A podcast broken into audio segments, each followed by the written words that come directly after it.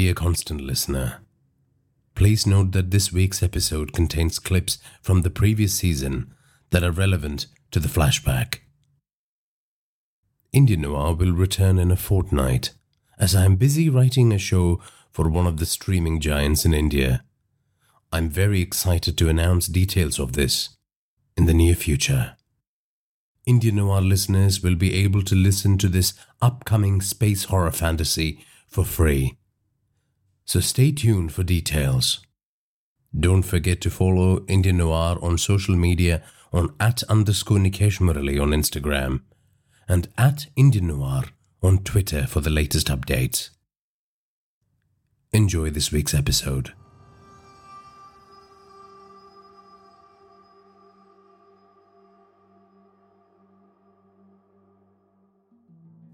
This is Indian Noir.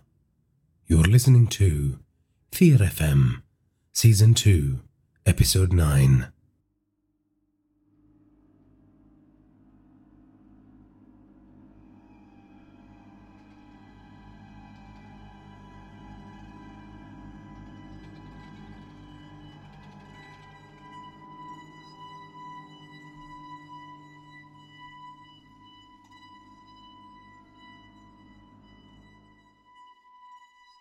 What does work think about you going ghost hunting with your junkie friend? Deepa asked with a smile. Her sense of humor had clearly survived the hospital stay. Anjali, who was driving, returned the smile. I have taken a month's leave, she said. In the middle of a busy investigation? Deepa asked. Anjali sighed. Okay, if it makes you happy, here's the truth. I was forced to take leave, and they have assigned someone else to the case. I'm sorry, Deepa said.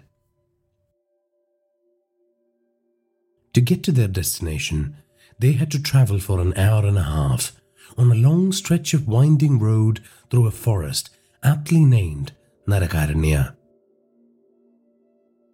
The ocean of trees on both sides look endless, Deepa said, looking out of the window.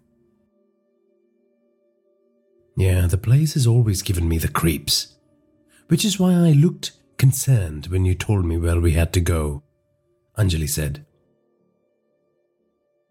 Do you think this man, Druman Baba, will come with us? I mean, firstly, will he even believe our story? Anjali asked. I hope so. The Lal Chudail showed me where to go find her, but she said it was essential that we bring Druman Baba along with us. Deepa said. Well, if he doesn't come, we will have to go find that bitch ourselves, Anjali said, patting the knife sheath attached to her belt. Deepa looked at the weapon with concern. What?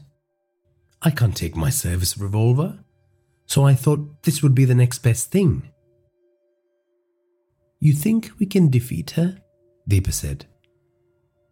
We will have to try, and hopefully this Druman Baba can help us, Anjali said. Deepa grabbed her backpack from the back seat. She opened the bag exposing its contents. I have also come prepared, just in case, she said. Anjali had a quick peek in and saw across some cloves of garlic and what looked like holy water. I want to laugh, but I am not going to. And also, I am not going to ask you where you stole those from, Anjali said. Don't. Deepa responded. We might not survive this, but by God, we will not go down without a fight, Anjali said. What if we have to sacrifice ourselves for your niece? Deepa asked, closing the bag up and returning it to the back seat. Then I will do it without a second's hesitation. But I can't ask you to do the same. It is up to you. Anjali said. we might not have a choice, Deepa said. Anjali sighed. But I want you to know that I will sacrifice myself if it meant we could save lives, Deepa said. I would do that for a friend. She continued, Do you remember the time when I protected you from those bullies in the schoolyard? Chamanlal's daughter and her gang of mean girls. My ribs still hurt thinking about it, Anjali said. You were always more than a friend to me. You were like a sister, Deepa said. Stop, Deepa. I'm not comfortable with this conversation, Anjali said. They drove in silence for a few more miles before they came upon the bridge over the river Kanti. As they drove over the bridge, their attention was drawn to the sprawling slum of Karipur. It clung to the banks of the river like a cancerous growth. A dismal diorama made up of crumbling mud huts and asbestos sheets black as coal and rotting palm leaves. The soil and the air in this god-forsaken place reeked of despair. They drove on for two miles and turned right into a road that cut through a forested area. An enormous man with a bald head, a handlebar moustache, and a machete hanging from his belt stood in the middle of the road chewing pan. He waved them down and tapped on the car's window. Anjali rolled down the window he inquired. What business do you have in these parts? For a second, Anjali considered throwing the weight of her badge around. But this man was here to keep out people who might be considered interlopers. People who did not look favorably upon those who traded their supernatural wares. We are here to see Druman Baba about a demon that kidnapped my niece. Anjali said with a straight face. There was no other way to explain it. I've heard far worse, ladies, the man said. Uh, not to be insensitive or anything, he added, when he saw the disapproving look on the faces of both the women. He straightened up and waved them on. That was interesting, Deepa said, as they drove down the path, the tires crunching the gravel and disturbing the peace of the surrounding woods.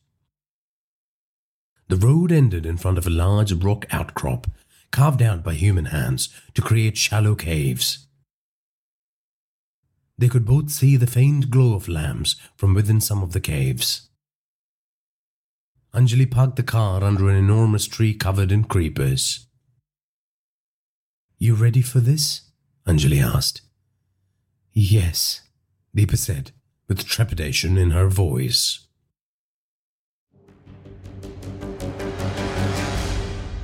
Deepa and Anjali shared storytelling duties as they briefed Druman Baba about their history with the Lal Chudail, starting with Seema's disappearance all the way to the tragedy that befell Anjali's niece. An enormous man with a grey beard that nearly touched the floor and dreadlocks that fell off his shoulder like snakes. Druman Baba was dressed in black. Ash and red kumkum powder decorated his worried face.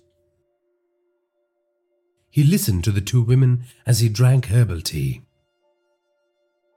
The lamps that barely lit the cave heightened the impact of the history of terror they were narrating. In my vision, my parents transformed into the Lal She told me where Anjali and I could find her, provided we bring you along with us. Deepa said. Druman Baba took a long sip and then placed his clay tumbler next to him. He let out a deep sigh. Is she known to you? Anjali asked.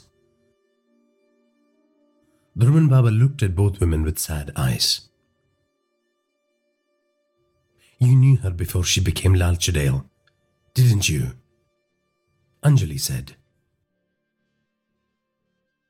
I cannot help you, Druman Baba said. I have to come clean. I am a police officer investigating the case of disappearing teenage girls in Indraprastha city. Lives are at stake here, Baba. We know you are a great practitioner of occult magic. At least that's what everyone we asked around told us. Where badge and gun and forensic tech has failed, your magic might succeed. So please don't refuse us help. I beg you, Anjali said. Please, Baba. My life has become a waking nightmare because of this demon. Help me find an end to this. We cannot defeat her without you. Deepa begged with folded hands. No, I can't, Baba said. You can't or you won't? Anjali said angrily. Deepa fell to the ground and touched his feet. Baba was unmoved. Get up, Deepa. This man will not help us, Anjali said, pulling Deepa up to her feet. Baba looked away, but he could still feel the angry gaze of the women burn into his flesh. We will try to save them by ourselves. But without you by our side, our chances are slim. We hoped a learned man like you would listen to our pleas. But it looks like you are more interested in hiding in your cave. You may have just signed off on our death warrants. Come on, Deepa, Anjali said. Baba watched the women storm off angrily. He let their footsteps fade away before he stood up. Baba walked to the entrance of the cave and gazed outside at the trees gently swaying in the forest breeze. He knew the identity of the Lal Chudail, and he was cognizant of the destruction she was unleashing on the mortal plane. Like a parent beholden to the love of his problem child, he agonized over it every sleepless night. His mind raced to a conversation he had many years ago in the same cave. A conversation he had with a young man named Prakash and his dear friend, the occultist, Ektaji.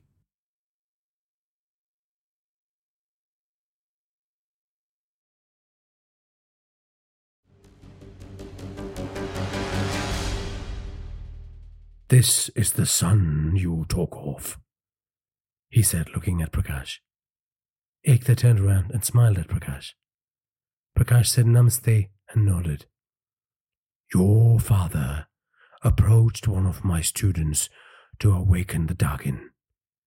He gave her a bundle of money, which he claimed was his life savings, and begged for the vilest of dark souls that we had harvested from the innards of Narakaranya. Baba drank a white liquid from a brass pot, and it spilled from his lips and cascaded down his beard. Druman Baba didn't bother to wipe it. The forest? Prakash asked. The forest is a strange place. People travel in there to commit suicide. Sometimes the mob bury their hapless victims in there. Restless and vengeful spirits wander its dark shadows. We harvest them to enhance our powers, to do our bidding. It is mostly harmless. I'm sorry, but I can't see what is harmless about that, Prakash said. I don't expect you to understand. Baba scoffed. Prakash shifted uncomfortably. Sometimes the forest spits out something so evil that it should never be harnessed for its powers.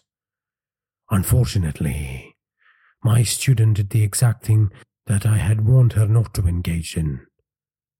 She awakened the Dagin to satisfy her greed for the money your father threw at her and send it your way. Ekta sighed. Rudra Devi prided herself on being Druman Baba's favorite student. She excelled at grasping his lessons on mantras and tantric rites that could manifest dark energies from the world of the dead and bring forth useful knowledge to share with the living, sold to the living for a good price. She had lived in poverty in Karipur slum. As a young girl, she sold corn and plastic toys at the local markets. And when that stopped bringing in the income, she sold her body to strangers. Rudra would have killed herself a long time ago if all she saw was the darkness in her life and in the people she engaged with. But what saved her was her ability to see beyond, see through the veil of darkness to the other side. All she needed was someone to guide her, and Druman Baba proved not just to be an excellent teacher, but also a savior. Finally, she had knowledge and power and most importantly, hope. What would have taken students three decades, she learned in three years. Her abilities were so powerful that she had Druman Baba's blessings to harvest spirits and use them to benefit her trade. Never use your powers to harm anyone. Never use it to satiate your greed, he used to say. By all means, make a living, but don't get mesmerized by the color of money. Don't forget our creed. She had harvested many souls over the years, rotting suicide victims hanging on trees in the forest, withering bodies unearthed from shallow graves the mob had dug. But one day, she came upon a man who was digging a grave in the depths of Narakaranya. An old woman he had no doubt carried in from the slum lay near him on a bed of dried leaves. She lay underneath a tree, dressed in black, milky white eyes wide open, with a look of hatred so intense it made her seem alive.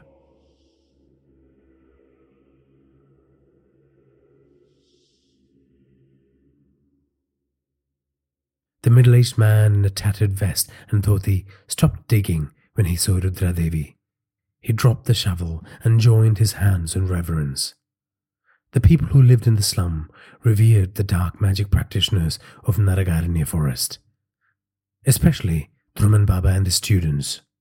The man saw Rudra Devi stare at his dead mother. She was my mother, this vile woman. That hatred you see on her face was her constant companion. She felt disgust for life and love, detested us children, her own granddaughters, our friends. She would inflict pain on innocent creatures to seek pleasure. My mother, this vile woman, I didn't want her buried anywhere near my home, the man said.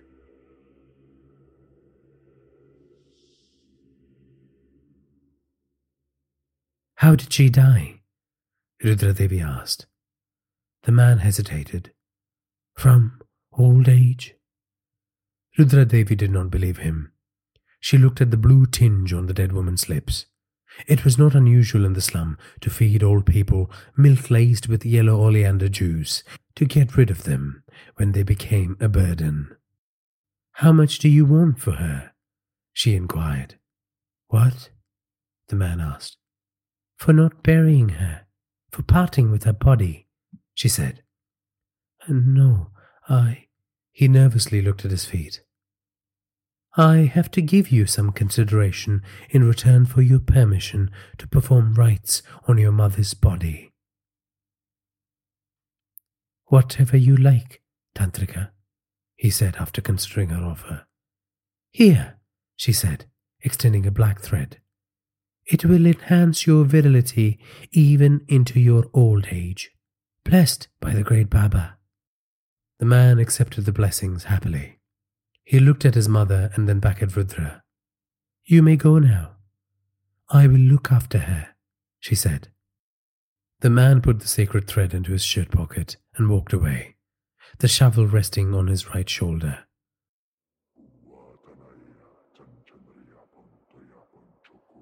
Rudra bound the old woman with a rope against a tree. As the body rotted in the forest's heat, Rudra Devi, who had created a yantra on the ground with chalk powder, chanted powerful mantras. The rituals went on for seven days and seven nights. A deadly rage emanated from the spirit. She had never felt such hatred from a subject before. It was not unusual for spirits to be angry during the harvesting process. But this was something else. But Rudra was confident in her training, and she persisted through the difficult phases of the ceremony. Finally, she drew the old woman's soul into a steel nail covered in red kunguma powder and hammered it into the tree that was the abode of her decaying form.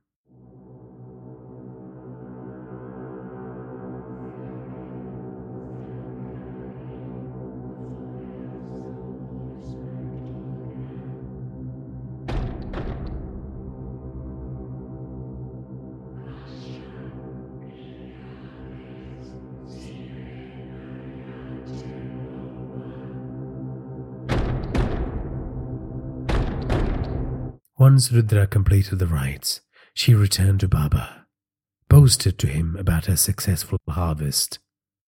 She was so proud of what she had accomplished, and she couldn't wait for someone to come looking for her services, for something truly special, something that demanded higher than usual rates. A big bundle of notes thrown at her feet demanding she unleashes the spiteful soul on some hapless victim. Baba's ethos had served him well, but she was not obliged to embrace his creed. Where was right and wrong when her father made her eat grass because they ran out of food? When she was hit like a fucking dog by her mother for failing to sell enough corn? When diseased truck drivers ravished her soul without mercy. I see darkness in you, Baba used to say. Remember my teachings. Do not succumb to temptation, child. But when a disgraced school teacher and a child molester from the nearby slum threw a large cloth bundle full of notes at her feet, Rudra Devi silenced the better angels of her nature. The man had the nervous energy of an animal who was being hunted. Dark circles around his bloodshot eyes, unkempt hair, filthy clothes. I want revenge, he said. I want the woman who wrecked my life to suffer. It will cost you more than a bundle of money, Rudra Devi said. Take it, it is a lot of money. It is all of my life's savings, he said.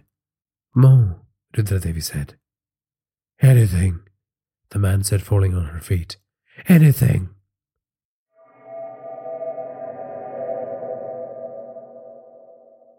On the day of the ceremony, she pulled out the nail from the tree. The old woman's body was now merely a dry husk. Rudra hammered the nail into a featureless doll made from black cloth and stuffing from old mattresses. You must have this on you when you do the deed, she said, extending the doll to the man. Yes, the man said, smiling crazily. Thank you. She watched him walk excitedly to his death. Somewhere a noose was waiting for the man, a rope that would end his life and awaken the Dakin.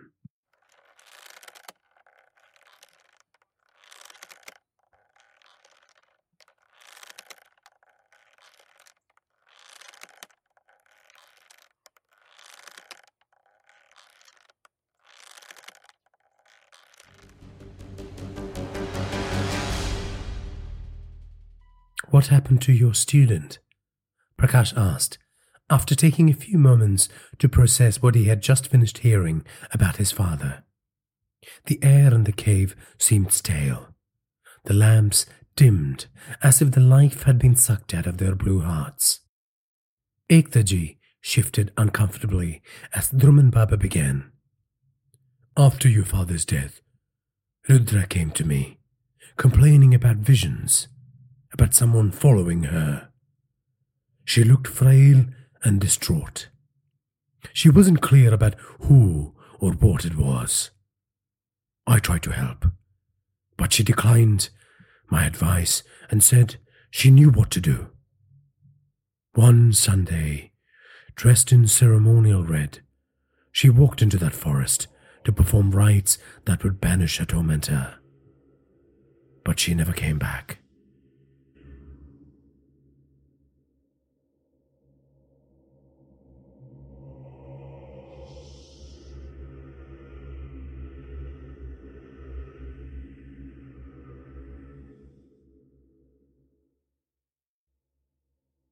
It was late afternoon now, but you couldn't tell because of the oppressive shadows in the cave. This abode of magic was the domain of the creatures of the night. The wind picked up outside and howled through the entrance. Druman Baba continued. Her people in the slum say they have seen her, a gnarled, disfigured creature haunting the woods looking for hapless souls to feed her eternal hunger. They call her Lal Chudail, Ekta offered. I have heard the stories. I don't think that's her, Druman Baba said. I believe in my heart that she's gone. Maybe that is what you would like to believe, Ekta said. Druman Baba smiled sadly. A small tear travelled down from the corner of his left eye.